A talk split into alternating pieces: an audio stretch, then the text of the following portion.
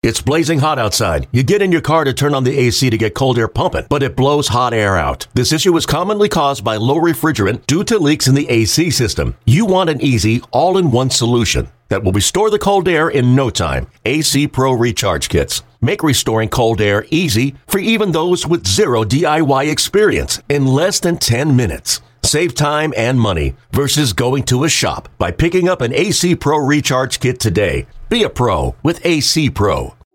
The following is a presentation of the Treasure Island Baseball Network. It's the show that goes around the horn with your Minnesota Twins, with insight from the decision makers in the dugout and in the front office. It's Inside Twins. Inside Twins is sponsored by Killebrew Root Beer, locally owned and operated. It's how memories are created and legends are made.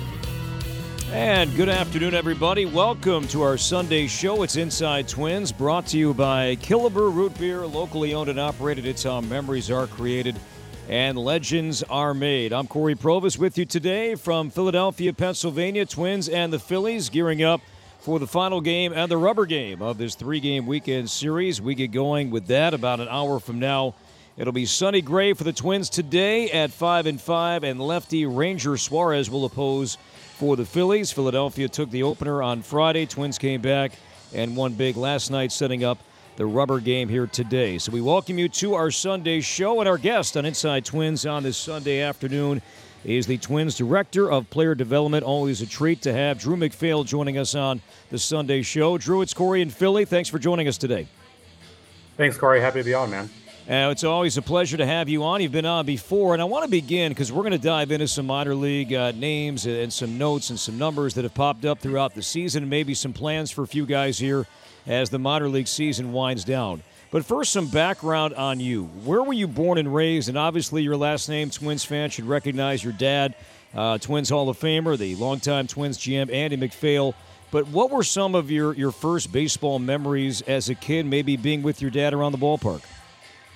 Yeah, so I was born in Minnesota. Um, my dad worked for the Twins for over 10 years. Unfortunately, I don't really have any memories from Minnesota growing up. We moved when I was uh, about two years old um, when I took a job with the Cubs. So, really, my first baseball memories are, are from him working with the Cubs uh, and being in Wrigley Field. I think like a couple that really stand out. One positive would be uh, Sammy Sosa's historic home run record and run against uh, Mark McGwire. I have a lot of awesome childhood memories going to the park and just hoping that uh, Sammy would hit another home run, and that was a blast. And then one that sticks out, unfortunately, is probably the uh, the 2003 uh, playoff run, that infamous Game Six when uh, um, you know the Bartman foul the ball, the, ball, the yep. double play. That was that was a, a tough one that uh, that sticks out. I think uh, you tend to remember the uh, losses a little bit more in the win. So those are those are um, a couple of like the the big childhood memories for me. Uh, then at what point did you know, you know, a- after college and all that, that you thought, all right, you know, my dad had this great long career in baseball that I wanted to follow a similar plan? Maybe not exactly every step along the way, but when were you bitten by just maybe the front office bug, if you will? Yeah, I think honestly, Corey, pretty early on, me and my older brother both. My older brother Reed actually works uh, in the commissioner's office with Major League Baseball. We would always be begging to go down to spring training early, trying to figure out ways to get out of uh, a couple weeks of school and come down to Arizona early, and then always trying to wake up. My dad would try to sneak out as early as possible to, to go to the park during spring training. We'd be up at like 5:45 a.m. Uh, waiting for him to to get ready to leave. So really ever since I could remember, you know, just spending time around a ballpark, knew that it was something I wanted to pursue. Tried a couple other avenues in college of what that might look like, and just kept on coming back to baseball as something that, you know, I felt like I had a real passion for. And then last season, you were the assistant in terms of uh, player development, and then this offseason promoted to uh, the director. Uh, the, you know, I guess the big man in, in terms of that role. When did you find out, and how was your, your your daily life change going from assistant to director in terms of player development? Yeah, I, f- I found out in November um, from Jeremy Zoll, our assistant GM, and then Alex Hassan, who was our previous farm director, who's now our VP of hitting development. Um, I found out in November from them, and it was a shock. I was incredibly excited. I think uh, you know, in a lot of ways, what's been nice is not a ton has changed. I think those two and really the entire Twins front office has done such an, such an awesome job preparing me for the role, um, and also an awesome job of including me in some of uh, those decisions that you make in the farm director role and my previous role. That in a lot of ways it's felt seamless. I think if I could point, uh, you know, a couple ways that it's changed, it's probably just yeah you know, a little bit increase of stress level, and then uh, some later nights and some earlier mornings. You know, you're you're figuring out ML moves. Maybe the team's on the West Coast road trip, and you're figuring out um, some movement in, in St. Paul at 2 a.m. Then you're waking up to 7:30 a.m. text about your uh, complex league. So that's been a bit of an adjustment. Um, but other than that, so far it's been a blast of the year. Yeah, I guess you know your your daily responsibilities can vary, uh, obviously depending on where you're at. But as you think about your day, and, and, I'm sure it includes nonstop travel, right? Are you just constantly on the road? You know, not just in St. Paul, of course, but uh, visiting the various uh, affiliates throughout the season. Yeah, a ton of travel. I'd say probably two and a half weeks plus every month um, on the road, traveling to our various minor league cities. Um, honestly, it's one of my favorite parts of working in player development before the Twins I worked with the Dodgers, and I think one of the coolest pieces of, of just working in player development is visiting so many cities that I think I never would have gotten an opportunity in so many states I never would have gotten an opportunity to travel to and experience if I wasn't working in this role. I think at this point I've been to nearly all 50, minus maybe, you know, Alaska and Hawaii. So that's been um, a really cool piece of working in player development, and we're incredibly fortunate. We have an awesome, awesome affiliate set up of course, with St. Paul just right down the street. So we're fortunate, but it's definitely a lot of travel. Yeah, the minor league season is winding down here in, in, the next couple of weeks. And as you've traveled and you've visited the affiliates, put the wins and the losses aside from St. Paul all the way down to Fort Myers and, and Cedar Rapids. Anything consistently stand out about how each affiliate is performing in terms of offense, in terms of defense, and pitching that's been that's been pretty constant? Yeah, I'd say a, couple things. I think uh, one thing we've made a really concerted push for, really the past few years, is just sort of on the offensive side, how we game plan for pitchers. I think you know each team is having various levels of success, um, but one thing that's a constant is I think we do a really good job laying off pitchers' pitches and laying off pitches outside of the strike zone. We uh, are in the top three in all of minor league baseball on just not chasing. And that's a pretty consistent constant that you see offensively across all of our levels. And to me, that's an incredibly good sign of kind of controlling some of the things that you can control. If a pitcher doesn't throw you a good pitch to hit, um, you know, trying to be as patient as possible and force those pitchers over the zone. And, you know, regardless of the personnel, that's something that's shown up at every one of our affiliates. And to me, that's a, a really good indication of of success and progress offensively. Is there a batter or two that, that specifically stands out that's made a drastic change just in terms of that, that used to chase more, but just based on maturity and coaching and game planning has seen that chase rate plummet in the manner that you're speaking of? Yeah, I think I could I could point to a lot of players, Corey. A, a few that come to mind. I mean, Emmanuel Rodriguez from where he was at in the complex level to having really aggressive assignments last year to low A as a teenager, this year to high A. He does a fantastic job of controlling the zone. Eddie Julien, someone that's obviously, you know, graduated and no longer a, a member of PD and, and really helping the, the big league club.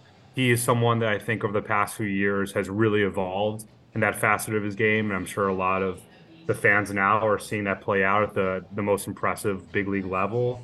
Um, another guy that I'd point to, Brooks Lee, who's someone I think came in an incredible contact skill.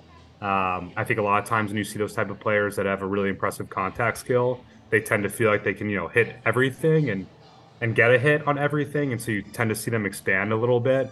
And not that Brooks is, you know, has like an elite chase rate, but I think you see that evolution of him starting to take in some of the information, understand um, where he has success, where the pitcher is likely to have success that he's facing that night and sort of um, applying that to his game and through his lens. I think you're starting to see him make better and better swing decisions throughout the course of this entire year, really. And obviously, he's had a ton of success. So, those are a few guys kind of on varying levels of the spectrum, but I think all sort of taking in that information and applying it to themselves. And you see them um, continue to make better and better swing decisions, you know, sort of over the course of their career. We're chatting with Drew MacPhail, the Minnesota Twins Director of Player Development here at Inside Twins, and we'll take our first break, come back, and we'll dive more into certain players. Brooks Lee, Walker Jenkins made his pro debut this week. We'll get to Andrew Bechtold. A health update, by the way, on Emmanuel Rodriguez also coming up on our Sunday show with Drew MacPhail continues next on your home for Twins baseball. Brought to you by Killebrew Root Beer, locally owned and operated. It's how memories are created and legends are made. I'm Corey Provus here in Philadelphia. Our guest on our Sunday show is Twins Director of Player Development, and his name is Drew MacPhail. Drew, we ran through some names in our first segment. If we can dive back into that, let's begin at AAA. Uh, you mentioned Brooks Lee, the former first round pick from 2022, was promoted from AA to AAA within the last week or so. Why was the time right for Brooks to now get that promotion up to St. Paul? Yeah, Corey, honestly, I think you know, probably a little past due for Brooks. He, um, you know, really has been having an awesome year ever since uh, we started in April. But I think, particularly, sort of as we got a little bit closer to the deadline, the entire month of July, he had one of the best offensive performances of any one of our position players across all of our minor league levels. Felt like uh, he was really hitting his stride. And in fact, like some of his peripheral numbers, just how hard he was hitting the ball, how the way he was controlling uh, the strike zone, all sort of pointed to, if anything, he was getting a tick unlucky despite having one of the best offensive performances of July. So felt like it was a good time for him. Um, you know, have a new challenge and to to reach AAA. I think he had sort of proven all he needed to in Double A, and really the next step for Brooks at this point, a little bit more exposure, some other positions. We view him as a shortstop. He played a ton of shortstop and in double A. I think, you know, one of the big lessons is whenever you, you know, reach triple A, at that point you're sort of big league depth and, you know, positional versatility is always incredibly valuable. So feel like Brooks is ready for the challenge and if anything, it's just sort of fine tuning a little bit. Um, more of his value defensively across different positions, but for the most part, we feel like he's in a really good spot offensively. So he's been playing shortstop, and Royce Lewis has been on his rehab assignment playing third base, and it seems mm-hmm. inevitable here that Royce is going to rejoin the big league club, hopefully in the next couple of days. So at that point, like you said, will will Brooks also then see some time at third base while while Royce is back with the big league club? Yeah, I think you know we still view Brooks as the starting shortstop in AAA. He's still going to play a ton of shortstop. Think that he's you know going to play shortstop in the big leagues for a long time. I think like you know at that point when you're in AAA, just being big league depth, it always helps to just play a few different positions, get exposure to that. You never know, you never want your your first start in the big leagues to be at a position that you haven't played a ton of before. So I think at this point, it's just getting him some exposure during early work second base, third base a little bit, and then you know also having him get a little bit more exposure in game to the third base, maybe even second base at some point, but just getting him a little bit more exposure there. Ultimately, the minor leagues, they're practice games, and just want him to not have to, you know, at some point play a position that he hasn't played a ton of before at the big league level when it matters. So he'll still be the everyday starting shortstop, still mainly playing shortstop. I think you'll start to see him maybe move around a little bit more as he just starts to just um, kind of round out his game a little bit. A couple other guys I wanted to uh, ask you about in, in, terms of the St. Paul roster. Louis Varland was just named the Twins minor league pitcher of the week, so his numbers have looked really good here lately. Right now, there are no vacancies with his Twins rotation, but as the AAA season winds down, as you and Derek and Thad and, and Jeremy Zoll and many more begin to think about a role that Varland could have still on this team once St. Paul's season ends. Are you guys even talking about internally Varland as a potential bullpen option come September? Yeah, I'd say Corey, that's probably a decision a little bit above my pay grade. Obviously, Louis had an awesome um, last few outings in AAA. He's really dominated. Um, I think like one thing that's really helped him is he's add added a two seam fastball to his repertoire something to sort of keep righties honest so that they can't stay on that slider, that cutter. They have something kind of boring in on them as well. And he's had a ton of success with that so far. So we're still incredibly excited about him as a starter. I think, you know, you, you see him in short stints. You know, last year when he first got to AAA, he's pumping 97 plus, touching 99. Obviously, that can be the idea of that can be incredibly alluring for a potential playoff push in the bullpen. I think the plan for right now is for Louis to continue to start. um, but certainly might explore him potentially being the second option of a piggyback start in AAA, where he's still getting starter innings, but maybe he just comes out of the bullpen in the fourth inning just to get a little bit more exposure and familiarity with that in case that's what the big league club ultimately calls on him to do if you know the personnel and, and the opportunity seems right and that's what the big league club needs for a playoff push. So certainly keeping all of our options open there. For now he'll continue to start but can certainly see a world where you know in the next couple weeks maybe you see him come out of the bullpen and get starter innings from there just to get a familiarity with what coming out of the bullpen looks like. Kind of back to the brooks lee point never want you know the first time a player does something to be in the big leagues um, when it ultimately matters so I think like just getting him a little bit more practice there, some experience with what that is like, so that he's prepared for that. If you know the big league club calls on him to do that, that'll be sort of the plan moving forward. Um, but ultimately, that's a decision for for Derek and Thad. All right, one more, uh, then we'll take our final break. I, I, saw this week too that Andrew Bechtold picked up his first yeah. professional win. And for those that don't know the story, Bechtold's been a catcher, he's been an infielder, but this season you guys made a decision to try him on the mound. So how did that come to be, and, and what does that mean for Andrew's future moving forward? Yeah, Andrew is an incredibly hard worker. He's really an awesome kid and an incredibly talented kid. Like this is someone that has incredible raw power, has a really impressive arm, is a cerebral dude. He's smart enough for the catching position.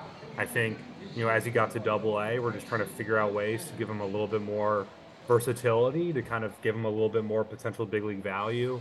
We first went to the catching piece since he was a cerebral dude, had a really good arm and was hitting pretty well. Um, this year in, in AAA, kind of a funny story. He was catching bullpens all day during early work. I think he caught 45 minutes worth of bullpens. He was wearing plastic spikes. And for fun, he decided to throw a bullpen. And he touched 99 with really impressive fastball movement. And I got a text from our, our pitching coach, one of our pitching coaches, uh, Peter Larson. And he just mentioned that that back hit 99 in a bullpen where he was just kind of messing around. And five minutes later, I called him and I told him that's, you know, if you're we're talking about a route to the big leagues, I think like guys that throw 99 with really good fastball movement usually have a pretty easy route. Um, so we just sort of started exploring it, started working through a way that we could just conservatively and responsibly build them up for potential pitching innings over the course of really May and the entirety of June. And right now, Andrew's playing as a two-way guy. He picked up his first win in AAA last week, like you mentioned. He's you know pumping 96 plus, and we're really excited about the, the opportunity there. Now, this is really the first time he's ever pitched in his career, and it's in AAA, so it's one of the most difficult leagues in the world. And you've got ABS, the automated ball strike system, which has been especially tight this year. So it's definitely you know a tough assignment for Andrew, but I think as he just gets more comfortable reps, as he gets more familiarity with pitching, there's a ton of potential there. So we're really excited about him. And yeah, we've got our very own two-way player at St. Paul, so very much uh, worth the price of admission there. We're we're excited about the future with Andrew's pitching career. Right, we'll take our final break on the show. We'll come back. Couple final thoughts with Drew MacPhail next on your home for Twins baseball. This episode is brought to you by Progressive Insurance. Whether you love true crime or comedy, celebrity interviews or news, you call the shots on what's in your podcast queue. And guess what? Now you can call them on your auto insurance too with the Name Your Price tool from Progressive. It works just the way it sounds. You tell Progressive how much you want to pay for car insurance, and they'll show you coverage options that fit your budget. Get your quote today at progressive.com to join the over 28 million drivers who trust Progressive.